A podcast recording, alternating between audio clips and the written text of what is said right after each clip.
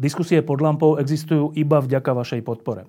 Ak považujete program pod lampou za zmysluplný, pomôže nám už 1 euro za diskusiu.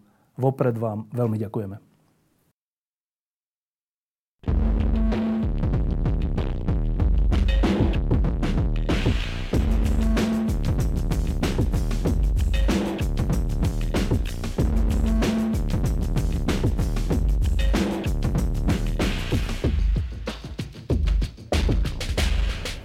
Je viac ako mesiac po voľbách, ktoré o všeličom rozhodli, ale e, jedna vec je výsledok volieb a druhá vec je, že čo sa s tým výsledkom urobí, ako to nová garnitúra zvládne a predovšetkým, aké zmeny urobí na Slovensku tak, aby sme sa stali normálnejšou krajinou. E, v tejto súvislosti som si zavolal dvoch ľudí, ktorí majú skúsenosť s tým, že boli členmi rôznych koaličných zoskupení, ktoré niekedy vydržali, niekedy nevydržali a tak e, sú asi najpovolanejší k tomu, aby e, nám porozprávali o tom, čo si o tom myslia, čo sa na Slovensku 29. februára stalo a aké dôsledky z toho budú. Moja prvá otázka na Františka Mikloška a Ivetu Radičovú je, čo sa toho 29. februára na Slovensku stalo, kto je víťazom a kto porazeným? Iveta Radičová. Príjemný dobrý deň a ďakujem veľmi pekne za pozvanie. E, preváha potreby zmeny, ktorá dlhodobo rezonovala na Slovensku, dokonca do takej miery, že aj tí, ktorí v čase pred voľbami vládli, ma išli do volieb s hlavným heslom zodpovedná zmena.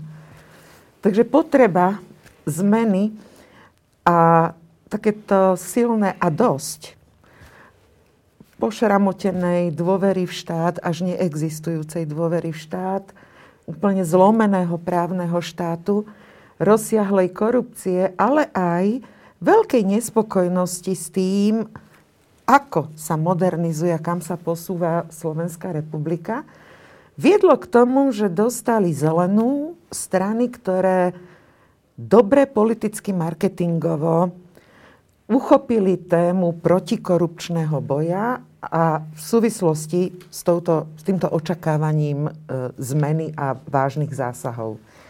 Ale ak by sme sa na to pozreli cez čísla, tak e, bohužiaľ výťazom sú nevoliči. E, výťazom v úvodzovkách, a hovorím cez čísla, teda najväčšia skupina. Opäť najväčšia skupina boli nevoliči v parlamentných voľbách, aj keď účasť bola o niečo vyššia ako v predchádzajúcich. A druhá najsilnejšia skupina boli tí, ktorí hlasy prepadli. E, rozdelili sa medzi rôzne subjekty, čo signalizuje dôležitú vec, že predstava konkrétnej zmeny, aká vlastne zmena a s akou ponukou prichádzali politické strany, bola tak rôznorodá, ako bola rôznorodá spoločnosť. No a za tým následujú e, politické subjekty, ktoré dostali ako známa to najväčšia menšina najviac hlasov, aby mohli prípadne vytvoriť vládnúcu koalíciu, dokonca v dnešnej podobe tak silnú, že má ústavnú väčšinu. Ale sú to štyri politické subjekty, ktoré opäť e, oslovovali voličov rôznym spôsobom. K tomu sa asi ešte dostaneme.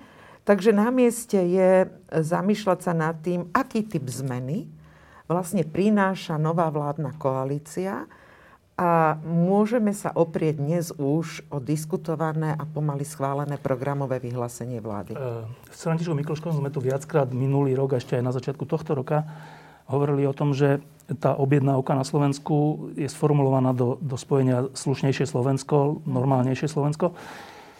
Fero, vyhralo slušnejšie Slovensko? Hm. Denne som na internete, aby som sledoval, teda aj zo svojej, by som povedal, osamelosti seniorskej dianie. A čím dennodenne sa proste presvedča, presviečam, že to, čo tu na prinieslo vládnutie Smeru a teda ich koaličných partnerov, to je hrôza. Proste to je taký rozklad, e, taký morálny rozklad štátu cez tú korupciu, že to, to som si aj nevedel predstaviť. Čiže po tejto stránke samozrejme, že, že všetci sme očakávali a verili v zmenu.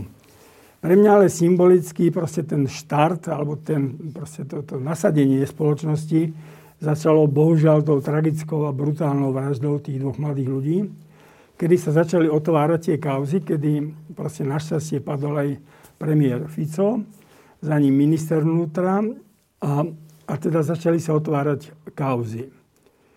A teda ja som sa pozeral aj pozerám na tieto voľby z hľadiska, že či oni boli završením toho pohybu, ktorý začal na námestiach, ktorý bol taký fascinujúci, ktorý obdivovala celá Európa, možno aj celý svet. A tu som trošku v rozpakoch. E, na jednej strane sa teším, že áno, došlo proste k zmene. Tá zmena je zatiaľ pre mňa definovaná iba tým, že smere v opozícii a SNS tam nie je. A teda božiaľ SMK tam nie je. Ale či Hit.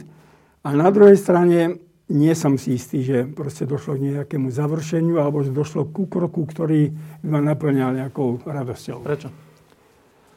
Pretože od prvého momentu táto vláda nezačína dobre. A teda nezačína dobre, lebo sa prispôsobuje manierom jej premiéra. Ja som bol v niekoľkých vládach koaličných, teda počas svojho pôsobenia, a samozrejme som vnímal všetky koaličné vlády počas, eh, vtedy, keď som bol opozícii. Koalícia, čo je základ, samozrejme sú krajiny, kde vytiazia jedny strany, ale čím ďalej viac vidíme, že aj to sa mení skôr na koaličné vládnutie. Koalíciu môžu tvoriť proste sebavedomé strany. Strany, ktoré majú svoju hrdosť. A to znamená, áno, premiér má veľké právomoci a musí mať zodpovednosť a musí byť tým lídrom, kapitánom toho ťahu. A na druhej strane ak sú není pri ňom sebavedomé politické strany, no tak proste začína upadať nielen tá vládna koalícia, ale začína upadať aj celá kultúra. Povedal by som politická. Na toto sa tu od prvého momentu narúša a ja s takým smutkom konštatujem a sledujem, ako, ako tieto koaličné strany pristupujú na hru, ktorú im vnúcie premiér Igor Matovič. No proste on je teda hlásateľom a teda si myslím, že on je toho lídrom, lebo on to oznamuje, že všetci poslanci podporia, podpíšu koaličnú zmluvu. No to som v živote nepočul, ale to je akt, ktorým oni strácajú nejaké svoje sebavedomie. Poslanca, ústavného zvolen, ústavne zvoleného človeka, ktorý dostal hlasy, za ktorým myšli obyvateľia. To je, to je vrchol parlamentnej diskusie, že tam dávame na 4 roky moc proste týmto ľuďom. No, ale oni sa aj vzdávajú psychologicky. Samozrejme ich to ničomu neviaže. A teraz, a teraz keď vidím tú, tú, túto programové vyhlásenie vlády, tak som ešte, ešte vo väčších rozpakoch. Proste ja mám pocit, to je objemný materiál, mám pocit, že vlastne každý si tam len snažil, aby si tam dostal to svoje a tomu druhému sa ani nejak veľmi nepozrel. Dobre, nech on tam má to svoje a my tam budeme mať svoje. A znovu strana Olano tam vniesla, lebo to podľa mojich informácií navrhol teda minister vnútra, tie lustrácie, teda lustrácie v zmysle detektoru lži pre policajného prezidenta vyšších úradníkov policajných. To je v Európe niečo nebývalé. To jednoducho my sme na inačkých základoch postavená demokracia v Európe. A to je také, a priorné, by som povedal, ponižovanie, alebo ten človek musí ísť tam jak taký, jak zločinec. Veď zločinci chodia na detektor lži aby dopredu nejak sa vyvinoval, tak alebo tým ľuďom dávame dôveru, samozrejme potom ich bereme na zodpovednosť, ak zrušia. A na to sú tu iné zložky, aby kontrolovali ten štát. Ale dopredu ich takto poničovať. Ale najviac, čo som zostal šokovaný, že bez najmenšieho problému to podpísali všetky koaličné strany a vo vláde za to hlasovali zrejme celá vláda, to znamená všetci ministri. To znamená, že čo? Tak oni oni urobili takýto krok naprosto, by som povedal, späť v demokratickom chápaní koalícia nejakého spolunažívania, ktoré by sa malo začať na dôvere. A zároveň oni sebe vystavili podľa mňa nejaký úmrtný list, pretože ak dojde k zlému, no tak naj, bez najmenších problémov bude premiér žiadať, aby aj oni išli na, na detektor lži. To, čo žiadal od nás, keď sme išli do, do parlamentu tak my sme odišli a do dnešného dňa som na to hrdý, že sme odišli. Mohli sme tam teda aspoň dva roky byť. Ale to nerozumiem, že títo ľudia stratili svoju, svoju nejakú sebavedomie tým, že to podporili. Dobre, čiže dve veci. Jedna je detektor lži, to je Evergreen Igora Matoviča. Druhá vec je, že všetci poslanci, nielen teda koaliční lídry, ale poslanci, okrem Mira Kolára, eh, podpísali eh, koaličnú zmluvu, v ktorej to samo o sebe je jedna vec, že podpísali, ale v ktorej je obmedzenie e, nejakých možností samotných poslancov. Že sami podpísali, že nebudú môcť nejaké veci robiť, napríklad predkladať zákony bez súhlasu koaličnej rady. Ty, to, ty hovoríš, že týmto sa vzdialujeme od európskeho typu demokracie? Od ideálu európskeho typu demokracie samozrejme všade môžu byť nejaké, povedal by som, zákulisia hry, ale všade sa voči ním treba zbúriť, pretože nie na tomto je postavená demokracia, že tam mám poslanca, veď teda už to slovo hovorí, že ho bol poslaný, proste ľudom, ale nie nejakou politickou stranou, ktorá od neho vyžaduje. Áno, veď korektnosť tam musí byť, ináč by ten parlament nemohol fungovať. Ale takto sa stra- zdávať, by som povedal, ako si svojho poslaneckého sebavedomia, to je veľmi rýchlo hodili títo ľudia uterák. Reakcia Ivety Radičovej. Hm. Rozlišujem dve linie. Jedna vec je vecná, obsahová, aké riešenia sú v programovom vyhlásení vlády. A druhá vec je v reakcii na otázku, či je to za slušné Slovensko. Je politická kultúra a slušnosť v politike a etika v politike a spôsob výkonu moci. Stručne poviem k obom.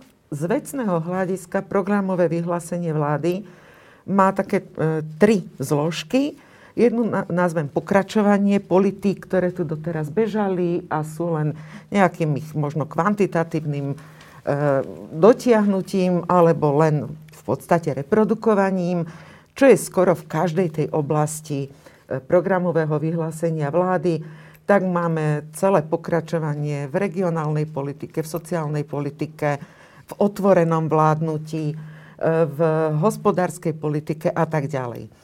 E, čím sa búra jeden slogan, ktorý počúvame a tým prechádzam, potom prejdem k tej politickej kultúre, že tu 30 rokov vlády nič nerobili. Keby nič nerobili, tak tam nemôže byť nejaká kontinuita riešenia, nadvezovania. Bola by to tragédia, keby nebola. E, druhá oblasť je naozaj tá zmena, s ktorou sa uchádza o dôveru a uchádzala o dôveru táto garnitúra. E, vidím reformnú zmenu e, v oblasti súdnictva, ktoré je prepracované, dopracované a navrhuje, ako navrátiť dôveru. Súdnictvu uvidíme, ako to bude e, úspešné, ale to je veľmi reformný materiál a reformne predložená časť. A vidím aspoň v myšlienkách náznak toho, čo konečne potrebujeme v hospodárstve a v ekonomike. A to je transformácia na ekonomiku viac diverzifikovanú, e, viac orientovanú na inovácie, e, na práce s pridanou hodnotou, lebo to je cesta zvyšovania životnej úrovne a príjmov občanov. Tu chcem počiarknúť, že to, čo e, tretiu oblasť, čo v tom programovom vyhlásení napriek 120 stranám nie je, 121 strán. A to je to, na čom, lebo žijeme koronakrízu a sú tam zmienky, čo s tým budeme robiť, to nechávam bokom. Ale to podstatné, celá, celý ekonomický rast a úspešnosť Slovenska e, doposiaľ stála v podstate na domácej spotrebe, na, siln, na spotrebnom správaní sa občanov, teda na ich mzdách a príjmoch. A to bolo doplnené pochopiteľne exportom. Ak my nenaštartujeme rýchlu zamestnanosť, návrat e, ku kúpy schopnosti a teda tú silu ekonomiky postavenú na tých pilieroch, na ktorých, na ktorých sme ju mali postavenú, tak budeme bohužiaľ svetkami pomerne silného prepadu ekonomického, spojeného aj s veľkou mierou nezamestnanosti a budeme aj svetkami odchodu viacerých firiem a podnikov e, z ekonomickej sféry. Nie je v programovom vyhlásení vlády reforma trhu práce. Vôbec nie je spomenutá. Nie je v programovom vyhlásení vlády reakcia na štvrtú priemyselnú revolúciu. Aj v tých automobilkách tá výroba sa nevráti k tomu, ako vyzerala predtým. Vieme, že nové technológie, robotizácia, tam príde k úbytku pracovných miest a hlavne k zmenám v štruktúre pracovných e, miest, e, ktoré doposiaľ boli k dispozícii. E, tieto zmienky tam nie sú. Čiže ja viem oželieť, že nie je samostatná časť reakcie na koronavírus, lebo tá vláda tak či tak musí príjmať rozhodnutia a reagovať. Ale viac e, ma trápi a vyrušuje, že v tom programovom vyhlásení vlády nie je príprava na to, čo nás čaká po, ako reštart, nutný reštart ekonomiky a teda aj života ľudí. A teraz ešte stručne k tej politickej kultúre. No, ja to ťažko predýchavam. Lebo je to veľká miera politickej nekultúrnosti. Tu sa od začiatku, najmä z pozície pána premiéra, vytvárajú ľudia druhej kategórie a neobčania. Dokonca sa niektorým vymýšľajú nové označenia – normálna cezhraničná migrácia sa tu interpretuje divne ako zodpovedný za nákazu alebo vinníci. E, tí, ktorí využili dokonca podporu štátu, aby inde bývali a inde pracovali, sú teraz pejoratívne označovaní. Nehovoriac o správaní sa aj k nám, dôchodcom, citlivo reagujem, eh, pretože 150 tisíc dôchodcov pracuje. A pokiaľ pracujú a ma, dostali striktný zákaz i si nakúpiť potraviny v sobotu, to, to je, ja tomu neviem porozumieť. To nemá logiku. Eh, je to neúcta aj voči, voči starším, takto sa eh, zachovať. Na druhej strane, je tu celá skupina starších ľudí v sociálnych zariadeniach, ktorí úplne unikli pozornosti napriek tomu, že od prvého momentu boli otvorené listy, požiadavky, aby sa vláda práve tomuto segmentu intenzívne venovala. No a najväčšia druhá kategória ľudí, ja to nerada budem citovať, je, nie je mi to vlastné, ale musím.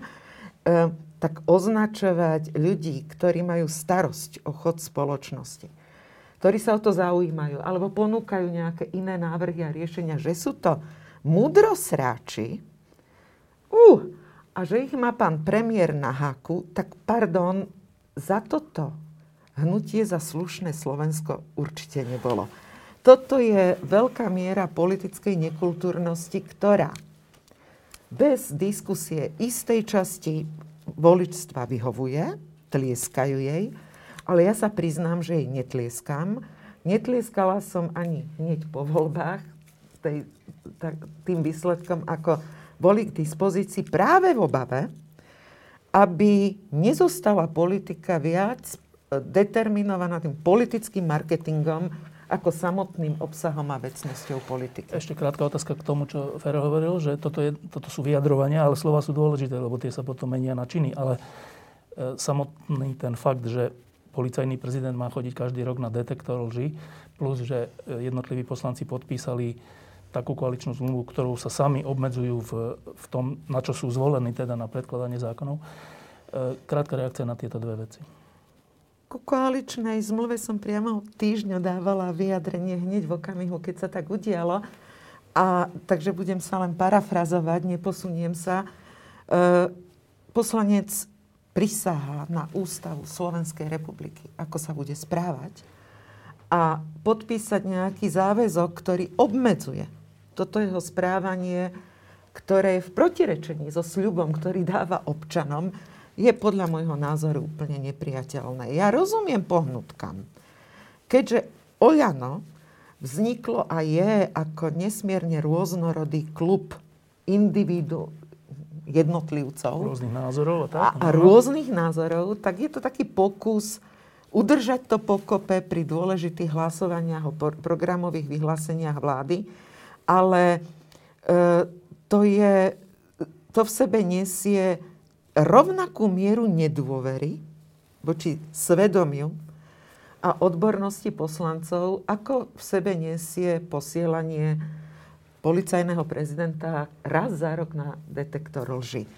Je to prejav obrovskej nedôvery.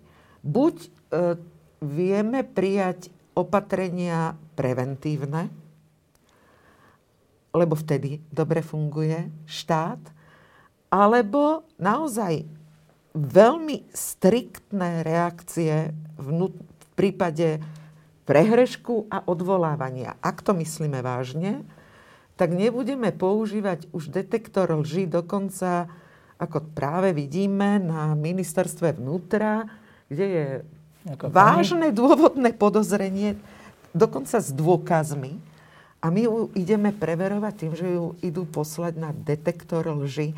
Za chvíľu bude detektor lži tak sprofanovaný, že bude platiť to známe, kto ešte nebol na detektore lži, nech sa hrá, hlási u súdruha Žinčicu. No. Dobre, a teraz toto, keď sme si vypočuli a toto nejakým spôsobom u kritických ľudí, čo ste obidva povedali, e, je v hlavách, že táto, e, tento spôsob e, konania, spôsob vyjadrovania, ale aj niektoré činy už, ako keby ohrozovali do budúcna to, čo tie voľby v skutočnosti priniesli. Tie voľby priniesli pád toho režimu, ktorý mhm. viedol až ku vražde dvoch mladých ľudí. No a teraz tá základná otázka je, že keď sa pozeráte na jednej strane na toto želanie väčšiny spoločnosti, minimálne väčšiny voličov, aby sa veci zmenili, aby to nedochádzalo k takej miere korupcie, ktorá vedie až k vražde mladých ľudí na jednej strane a na druhej strane tých váh je, sú tieto rizika.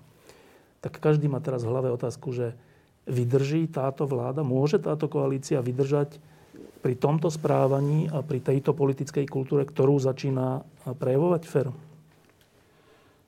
ak človek chce zostať sám sebou, tak nikdy nevie, čo bude. Proste to je vždy istý riskantný krok, že teda neviem, čo bude nasledovať, ale to podržanie si vlastnej tváre alebo tváre tej strany je pre mňa teda kľúčovejšie z hľadiska budúcnosti.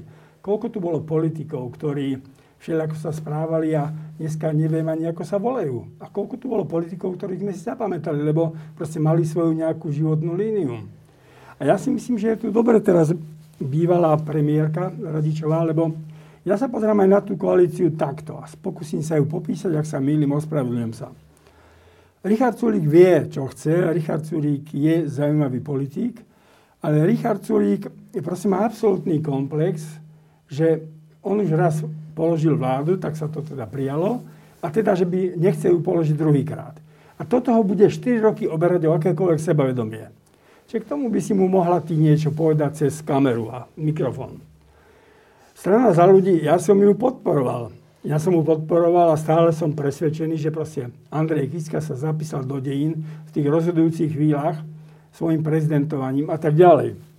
Na druhej strane toto je bezradná situácia a teda ja by som povedal, že sa musí nejako vyjadriť a tí možní nástupcovia, a nech, teda, nech to je pani Remišová, pán Šeliga, alebo ja by som aj pána Kolára videl, tak proste nech konečne šlapnú a nech, a nech ale vystupujú ako sebavedomí lídry.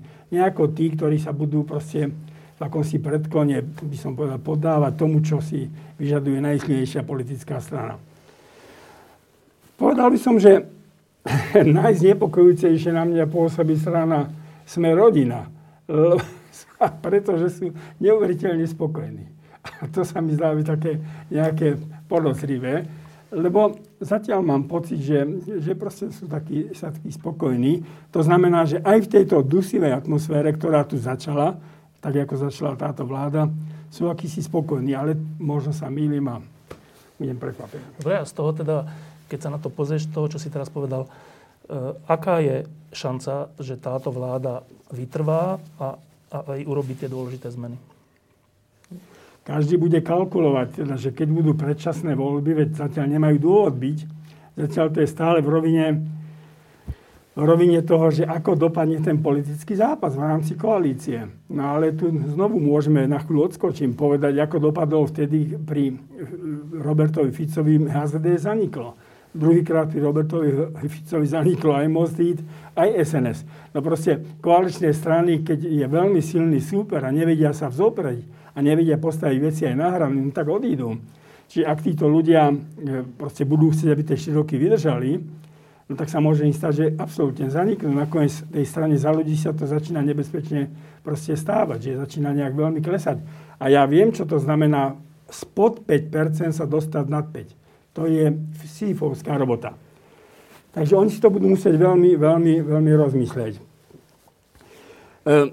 ja myslím, že budú sa to snažiť za každú cenu proste udržať a samozrejme budú kalkovať. Keď budú predčasné voľby, aby sme sa vzopreli, tak Igor Matovič a Olano môže mať ešte viac percent. Ale opakujem, tieto rizika proste nemôžno brať do úvahy. Ja takto poviem, keď boli predčasné voľby, ak by sa to ukázalo neúnosné, tak som presvedčený, že sa dostane teraz do parlamentu aj PS a spolu, aj KDH. Proste ľudia by si urobili istý kalkul, aby teda to bolo... Takže tá hrozba toho, že že on vyhrá ešte viac, alebo, ale by nemala znepokovať tieto menšie strany.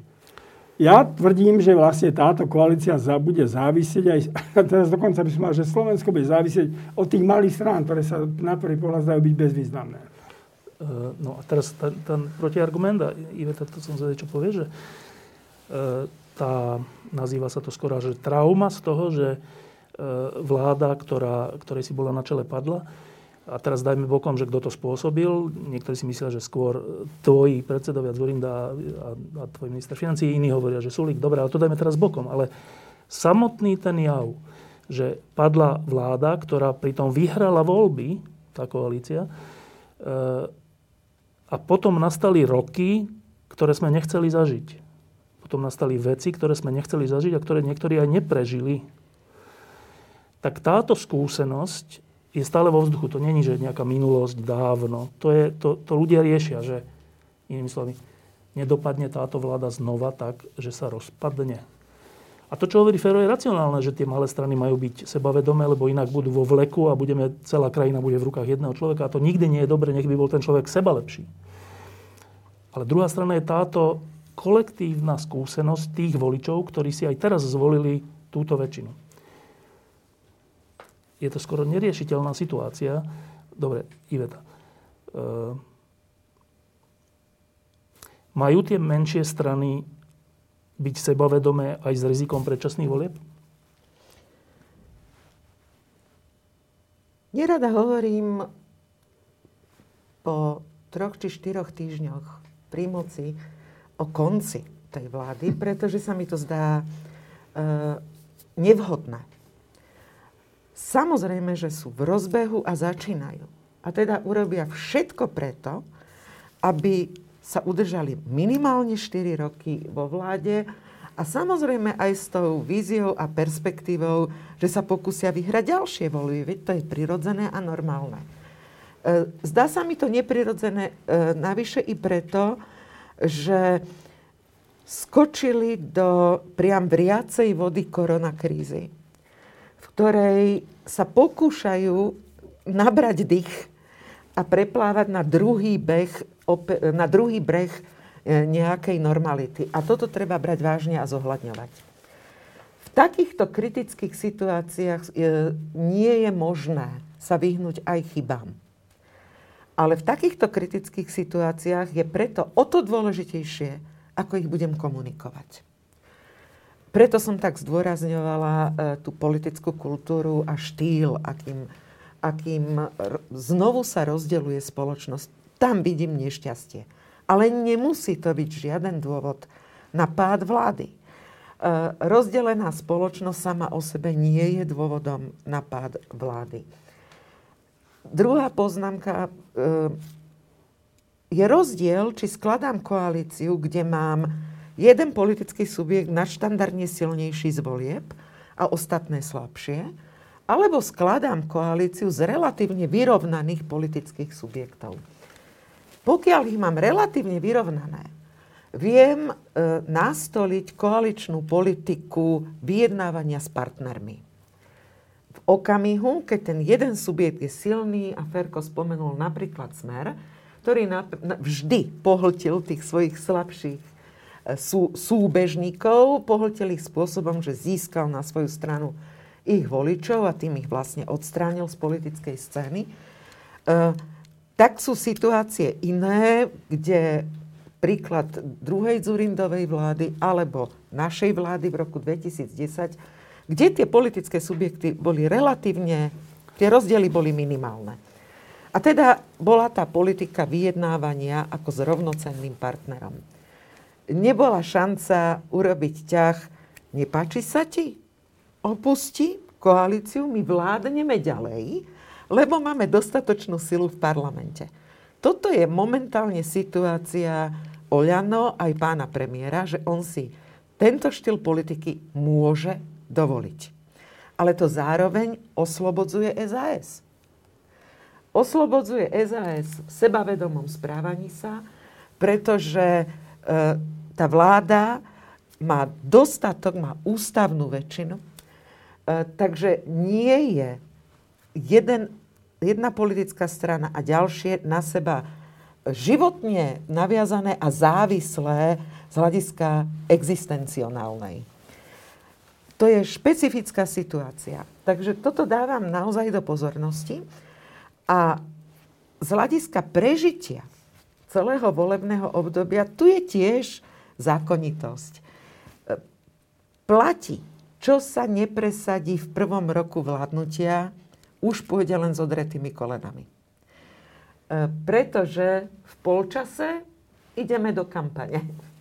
To je tvrdý fakt politiky. E, obrazne povedané, začnú už politické subjekty hrať opäť na seba, aby ukázali svoje špecifika, aby oslovovali voličov. A tam je potom to umenie udržať tú vládnu koalíciu pokope až do konca volebného obdobia. Nepodarilo sa druhej Zurindovej vláde, nepodarilo sa mojej vláde. A keď sa mám vrátiť E, e, aj keď to robím nerada, lebo už sme k tomu asi povedali úplne všetko a zo všetkých svetových strán, e, tak to, čo nastalo po páde vlády v roku 2011 a začiatkom teda odchodom vlády v 2012, výsledok volieb bol spôsobený aj obrovskými protestami gorily ktoré viedli k tomu, že ako keby v úvodzovkách to schytali politické strany um, definitívne odsunuté vlastne v podstate z parlamentnej politiky. E, napriek tomu, že protagonista Smeru SD, ktorý bol priamo účastný v celej kauze, vyšiel bez odretého, odretého nosa. nosa, dokonca hrdo s neuveriteľnou podporou od občanov. Tu niekde je priestor na zamyslenie sa, čo tí voliči odpúšťajú, komu odpúšťajú, respektíve aké sú ich priority, alebo ešte inak to poviem, tu je pre mňa otázka, ako sme nastavení že stranu Smer SD a Roberta Fica dokázal v podstate poraziť len typ politika, akým je Igor Matovič. Typ politika so silným marketingom, s veľkou emóciou, e, veľmi ľudového politika, ktorý e, pokračuje aj v politike toho rozdeluj a panuj, ale neotvorilo to priestor pre e, politikov, raz, e, ktorí razia viac racionalitu, rozumné argumenty do, a obsah politiky do priestoru verejnosti. Keď, keď vás teraz počúva človek, ktorý volil túto koalíciu, tak e, najmä volič Olano, ktorý bolo veľa, 25%, to je veľa, E, tak si asi položí takúto otázku, že no dobre, však áno, niektoré tie slova sú nevhodné, ktoré používa predseda vlády, niektoré e, spôsoby sú nevhodné, e, že hovorí, že mám prvý skalp, hoci aký skalp, tu hádam, policia robí nejaké veci, nie predseda vlády, čo sa týka Kajetána, Kičuru a ďalších vecí. Áno, to asi veľa ľudí pripustí, ale súčasne si povie, no ale to sú iba také uh, kozmetické veci, lebo dôležité je, že vyhrala iná koalícia, než tu vládla a dôležité je, že idú proti korupcii. Toto si asi povie bežný mm. človek. A teda sa asi opýta, že no prečo vy dvaja zdôrazňujete tie kozmetické veci vlastne? Fer. Ja som sem bol pozvaný teda ako človek, ktorý bol 20 rokov v aktívnej politike a potom 10 rokov ešte vnímal a aj sa o čo uchádzal. Čiže stále som v nej nejako bol. Čiže ja budem, som pripravený to opakovať stále. Ja želám tejto vláde úspech, pretože Slovensko musí ísť dopredu a musí sa vysporiadať s tou hroznou minulosťou. Ale na druhej strane som povinný vo svojom svedomí povedať, keď sa ma niekto opýta, že na základe tej skúsenosti, ktorú som v politike zažil, a tam boli obrovské turbulencie. Proste za vlády Vladimíra Mečiara, aj za vlády Roberta Fica a tak ďalej a tak ďalej. Nakoniec aj vnútri eh, tej vlády, kde bol Zurinda premiérom, aj tam sme mali obrovské vnútorné problémy. Čiže ja mám istú politickú skúsenosť, aby som vystrihal, že toto nemusia byť kozmetické úpravy, ale toto za rok môžu byť proste veľmi vážne problémy. Kríza s Vladimírom Mečiarom nezačala nezačala únosom. únosom, alebo nezačala počas novembrovej noci, ale ona začala proste pár dní už po voľbách. Pár dní po voľbách v 90. roku mi pán Mečiar povedal, že našiel na stole tie zoznamy, teda zväzky agentov ŠTB. Potom v novembri došlo obrovskej krízy, že alebo Andráš do termínu, ktorý on povedal, odíde, minister vnútra, uh-huh. alebo on odíde. A toto sa takto kumulovalo, a my sme v jednej chvíli pochopili, hoci on mal 80% popularitu, že proste dosť. Aj keď teda nás to potom stálo, e, by som povedal, veľké porážky, ale už ďalej sa nedalo proste. Čiže ja len upozorňujem, aby sa aj toto ne, ne, nakoniec nenabalila tá gula snehová do takých rozmerov, že každý povie, no a toto sme nemysleli. No tak my vám hovoríme, že aj s týmto treba rátať. Ja možno iba doplním, že celý úspech každej spoločnosti je v slovičku dôvera. A plnohodnotná dôvera. Nezvládneme korona krízu, ak nebudeme dôverovať inštitúciám, ktoré ju majú, o nej rozhodujú alebo ju realizujú. E, táto vláda vstúpila do spoločenstva a spoločnosti s obrovskou mierou nedôvery. Nedôvery v štát, v nefunkčný štát, nedôvery v súdnictvo, nedôvery v políciu. Teda základné piliere štátu a demokracie. Ja preto, keď vidím pomerne slušné čísla dôvery k súčasnej politickej garnitúre, tak si hovorím, že je to na dobrej ceste. My potrebujeme obnovenie dôvery.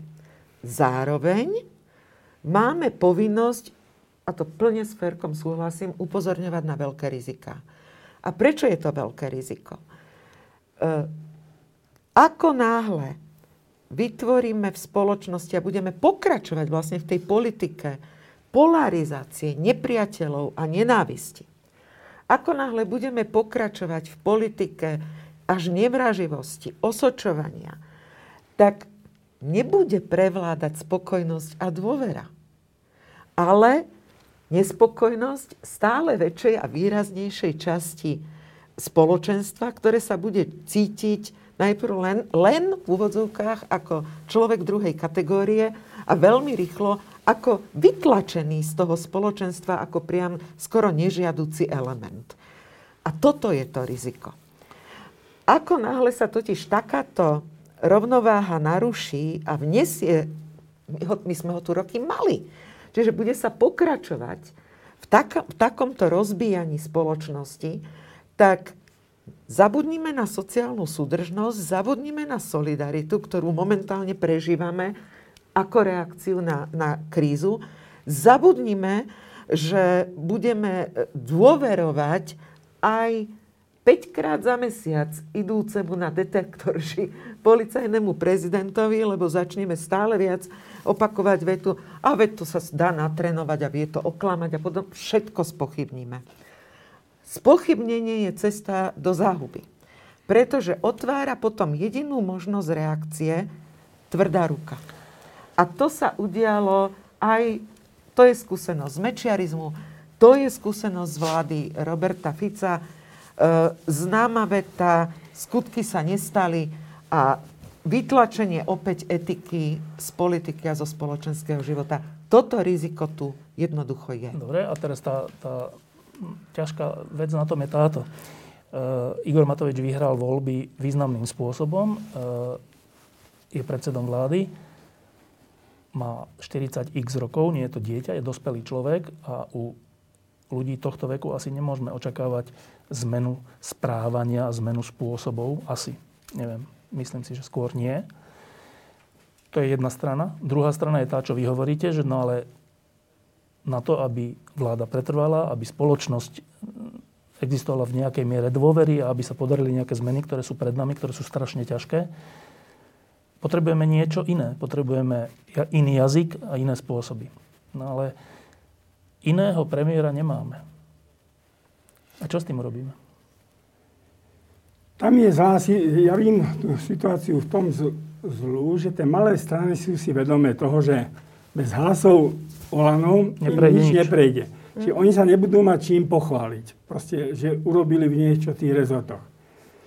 No ale tak sa musia nejak rozhodnúť, alebo nech to zbalia a nech idú preč. Ale proste, alebo my sme ich tam nevolili preto, aby tam boli poslušnými nejakými služobníkmi my sme ich volili, aby tam aby budovali jednak to slušné Slovensko, to znamená v týchto európskych podmienkach jednu slušnú koaličnú vládu, kde síce môže byť proste napätie, to je úplne normálne, lebo každý tam má svoje priority a všetko je len o peniazoch, ako sa rozdielia a tak ďalej a tak ďalej. Ale, ale ak, ak, ak nebudú hrdí, tak ja, na čo sme ich volili, tak potom už to je jedno, tak už potom nech vládni kto chce. Iveta, ty si bola predsednička vlády byť predsedom vlády je, je veľká zodpovednosť, ale je to aj nejakým spôsobom potvrdenie pre, pre takých ľudí, ktorí to potrebujú, potvrdenie toho, že to, čo som robil doteraz, bolo správne. Však ma to vynieslo až na post predsedu vlády. Ak Igora Matoviča vynieslo na post predsedy vlády práve také správanie, o ktorom teraz hovoríme, a práve také statusy a práve také vyjadrovanie, asi sám od seba nebude si chcieť zmeniť tento spôsob, lebo nepôjde sám proti sebe. Je niekto, a to sa pýtam teba ako bývalej predsedničky vlády, e, kto vlastne má vplyv na predsedu vlády a na jeho správanie v situácii, keď je predsedom vlády a všetci k nemu tak trocha vzhliadajú. Je vôbec niekto taký alebo niečo také? Predovšetkým rešpekt k ako vláda je, je v spoločnosti určujúci. Znovu hovorím o tej dôvere a rešpekte. A hovorím to preto, že istý typ správania sa vyžaduje sociálna rola, do ktorej človek s nejakými povahovými vlastnosťami vstúpi.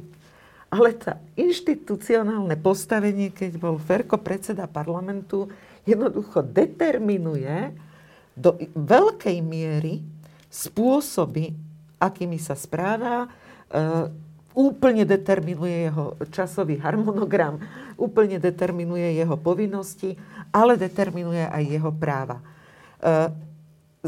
teda samotná sociálna rola je niečo, čo má nevyhnutne vplyv na spôsob správania sa. Zatiaľ to nevidíme. Uh, dôvetok.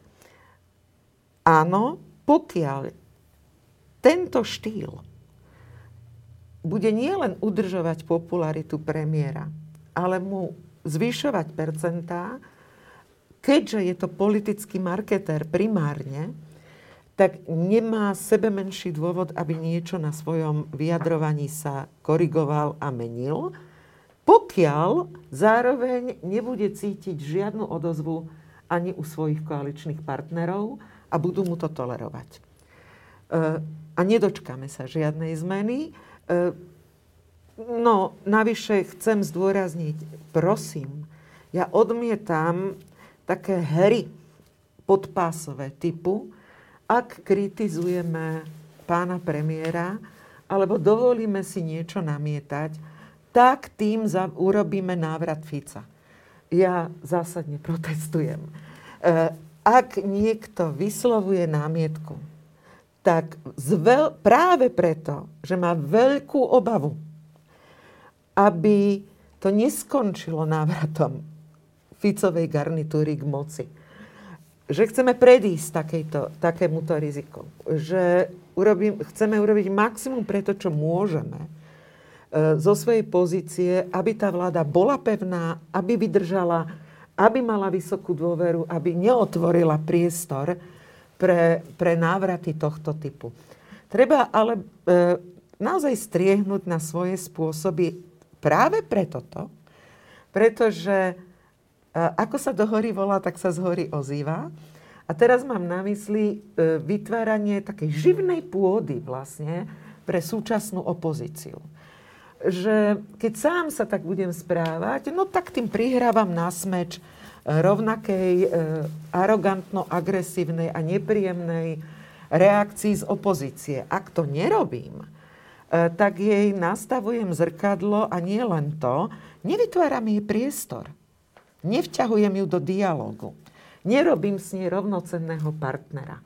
Takže taký motív e, preto, aby nehral rovnakými figurkami a kartami pán Matovič, ako predtým hrával e, Robert Fico, je práve ten, aby na tom napokon sa neposilňovala opozícia. Uh, Iveta teraz povedala zaujímavú vec, že, alebo dôležitú vec, že e, vplyv na to, ako sa bude predseda vlády správať a teda aj do istej miery, ako bude vyzerať táto krajina, majú jeho koaliční partnery, ktorí keď budú ticho, Iveta tak, hovorí, tak. tak sa nič nezmení a, a dokonca sami na to doplatia.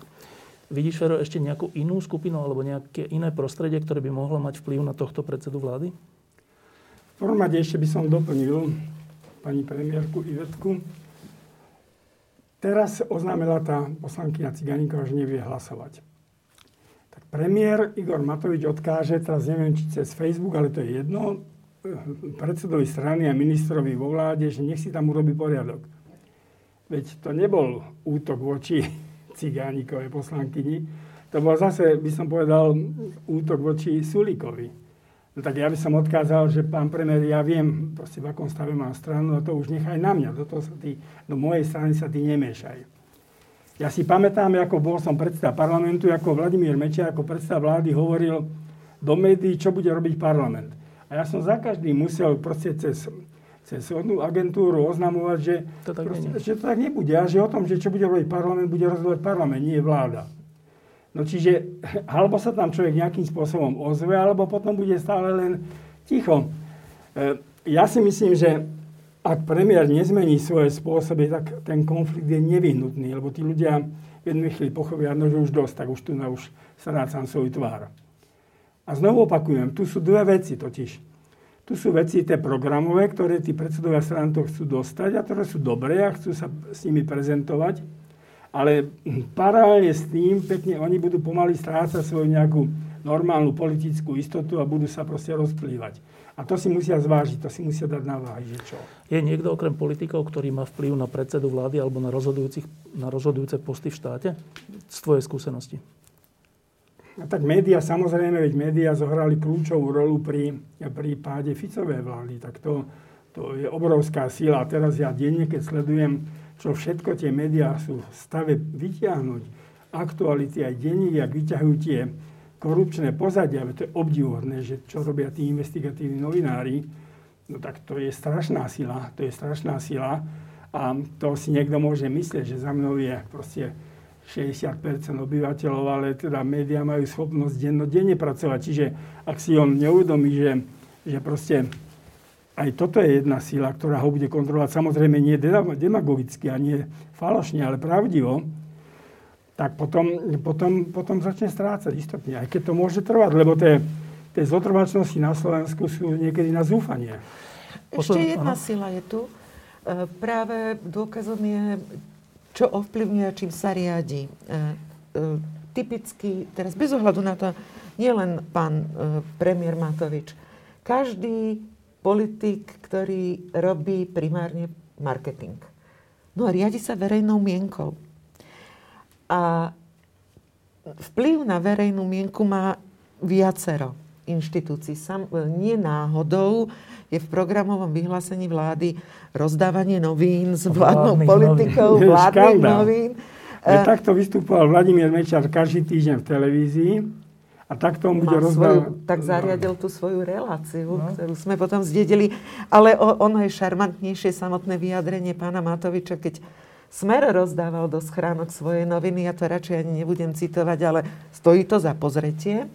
E, ako tvrdo sa voči tomu ohradila, vyjadril. Ale nechávam bokom, chcem povedať, že bude sa snažiť e, nachádzať kanály ako, čo je prirodzené, e, informovať občanov a modelovať verejnú mienku. Ale potom sú tu aj ďalšie kanály, ktoré sú rovnako dôležité. Je to kanál aktivít občianskej spoločnosti, spomínaný kanál médií. Dnes majú enormnú silu sociálne siete. Enormnú silu sociálne siete. E, častokrát väč- väčšiu ako tradičné e, médiá. A, Obávam sa, že skôr negatívnu. Ale majú. Musíme majú, to brať áno. do úvahy. Majú obrovskú silu treba, a majú vplyv na, na tvorbu verejnej mienky. A ja, nemáme na to priestor, ale tu, je, tu bude ten ďalší pilier, ktorý je zásadný. A to je pilier bránim sa tomu slovu, lebo je spropanované. No ako budeme vzdelaní? E, teda je to ten pilier celého školstva, celej prípravy človeka na to, aby vedel, čo je balast, vedel, ale no tak už ma takto ne, nemanipuluj, ako nerob som, mňa, som mňa hlupáčika, aby vedel posúdiť, pokiaľ je, odkiaľ je to len čistá proklamácia a, a hra s tou druhou stranou, a pokiaľ je to naozaj nejaké seriózne riešenie. A to je o vzdelaní, rozhladenosti ľudí. Takže ak ponecháme celý tento sektor e, do vzdelávania ľudí celoživotného e, mimo nášho záujmu, tak, tak tá verejná mienka bude mať podoby, aké, aké, aké dnes vidíme. No. Je mi to ľúto. Posledná, áno? E, proste je to zásadná vec pre politického marketéra. E, posledná vec. Obidvaja máte skúsenosť a to je, to sa nedá vyvážiť ničím, keď má človek dlhoročnú skúsenosť s fungovaním tejto krajiny, tohto štátu, jeho inštitúcií, parlamentu, vlády. Osobnú skúsenosť. E, a teda posledná moja otázka na vás je, ak by ste mali poradiť tejto vláde, tejto koalícii a v tomto zmysle aj množstvu ľudí, ktorí si želali tú zmenu a dnes majú troška obavy, či sa tá zmena podarí a či sa dotiahne za tie 4 roky. Tak ak by ste mali tomuto predsedovi vlády a týmto koaličným stranám poradiť na základe svojich celoživotných skúseností, aby sa vec podarila. Aby sa Slovensko posunulo dopredu a to je strašne dôležitá vec. Čo by to bolo? Čo by ste im povedali? Jednu vec, najdôležitejšiu vec, ktorú teraz cítite z oči voči tejto vláde. No my si uvedomili, že raz ich čas skončí, tak či onak. Veď takové, to sme už videli, že tu boli ľudia na vrchole a odišli a dneska sa nikto o nich ani nepozrie. Čiže aby si aj oni dneska, keď majú pocit moci a že sa im darí a ľudia ich obdivujú, aby si uvedomili, raz to odíde. A potom už budú históriu, proste, kde ich hodnotiť história. A tá, tá je spravodlivá veľmi. Čiže každého, všetko, čo je falošné, sa pominie, sa rozplynie. Zostáva ale naozaj pravdivý životný postoj. Politika je vtedy asi vhodná, keď je dobrou kombináciou rozumu a citu. E, empatia a cit voči občanom je to najdôležitejšie a z neho vyplýva pokora. Teda uvedomenie si, že moc v štáte má občan moc nemá premiér. To je omyl. Moc má delegovanú od občana možnosť spravovať veci verejné. Je služobník. Ak si uvedomí túto, k tomu vládne a šéfuje, že sú to občania, tak to mení aj spôsoby vyjadrenia, aj spôsoby rozhodovania, aj riziko, že jedného dňa cez tie sklá toho auta prestanú vnímať realitu. A potom ešte taká jedna, možno osobná rada, je nesmierne dôležité vedieť e, sa uvoľniť a relaxovať. Nemyslieť si, že každú drobnosť od opravy zástrčky a výmenu žiarovky má robiť premiéra premiér má byť makromenežer a rozdeľovať úlohy a kontrolovať ich plnenie a má mať čas na, vlastné, na vlastnú psychohygienu. E, a taký prirodzený, prirodzenú rovnováhu, ktorú potrebuje. A jedno, čo to bude. E, pán Zurinda behal. Behal, behal, behal. Uh, ja som, stále beha. A stále beha. Uh, pre mňa to bola kniha, ktorú som mala stále po ruke. Uh, či už odborná, alebo beletria. A pes. Uh, áno, a, a môj pes, samozrejme, ale uh, najmä, najmä uh, to boli chvíle, ktoré som zostala v akademickej sfére. Ja som nepustila z rúk svoju profesiu pretože mi to dodávalo pocit slobody. Že nie som naozaj prilepená na tej stoličke. Takže ako premiérka som ďalej pokračovala vo vedecko-výskumnom medzinárodnom projekte. E, ako mi sily stačili a snažila som sa, aby mi stačili. A to boli pre mňa tie oázy, vďaka ktorým som sa vedela vrátiť na ten úrad vlády alebo do terénu a rozhodovať nie o veľmi ľahkých veciach, lebo sme prežívali síce iný typ krízy, ale teda riadnu krízu. Eh, Keď si mal jednou, jedným slovom povedať, podarí sa to? Fero? Tak keď pozerám na tisícročnú históriu Slovenska, tak verím, že áno. Iveta? Ja odpoviem, že musí. Iveta. Radičová, Franček Mikloško, ďakujem, že ste prišli. Um, naozaj sú tie spôsoby také dôležité, ako ste celú tú hodinu hovorili? Ja si myslím, že sú najdôležitejšie. Najdôležitejšie. To vytvára atmosféru v spoločnosti. Uh, od, keď nastavíme spôsoby, že je bezostyšne možné niekoho profesionalitu a osobnosť zlikvidovať lžou, uh, tak šliapeme po elementárnych hodnotách v spoločnosti. Úplne ich vyhadzujeme von oknom. Keď vyhodíš e, ochranu osobnosti, integritu osobnosti, keď dovolíš niekoho doslova zvliekať z kože e, lžami, útokmi, e, tak potom je to taký úzus, že už je to možné teda každému a v akejkoľvek životnej situácii. A to nie je atmosféra dôvery. Veď keď sa pozrieme na tie výskumy, ktoré máme sociológovia k dispozícii, veď my sme sa dostali medzi krajiny, kde už ľudia navzájom si neveria, nie že v inštitúcie. My sme sa tak ďaleko dopracovali. My sme sa e, naozaj dopracovali do, do podoby e, bohužiaľ prekvitajúcej závisti, bohužiaľ prekvitajúcej neprajnosti a bohužiaľ veľkej podozrievavosti. To je to posledná veta, že ty si na túto otázku si povedal rovno, že spôsoby sú že najdôležitejšie. Prečo si to takto rovno povedal? No, pretože tie spôsoby menia alebo nemenia ľudí. No proste tak. ľudia to vnímajú ako nejaký predsa vzor a odtiaľ to ide na všetky ľudia. Pokiaľ sa toto nezmení, tak sa nezmení ani tá atmosféra spoločnosti. Ani výchova k nejakej demokracii. Proste to, Ryba smrdí od hlavy, no. Správne. Prečo mám nekradnúť, keď všetci kradli?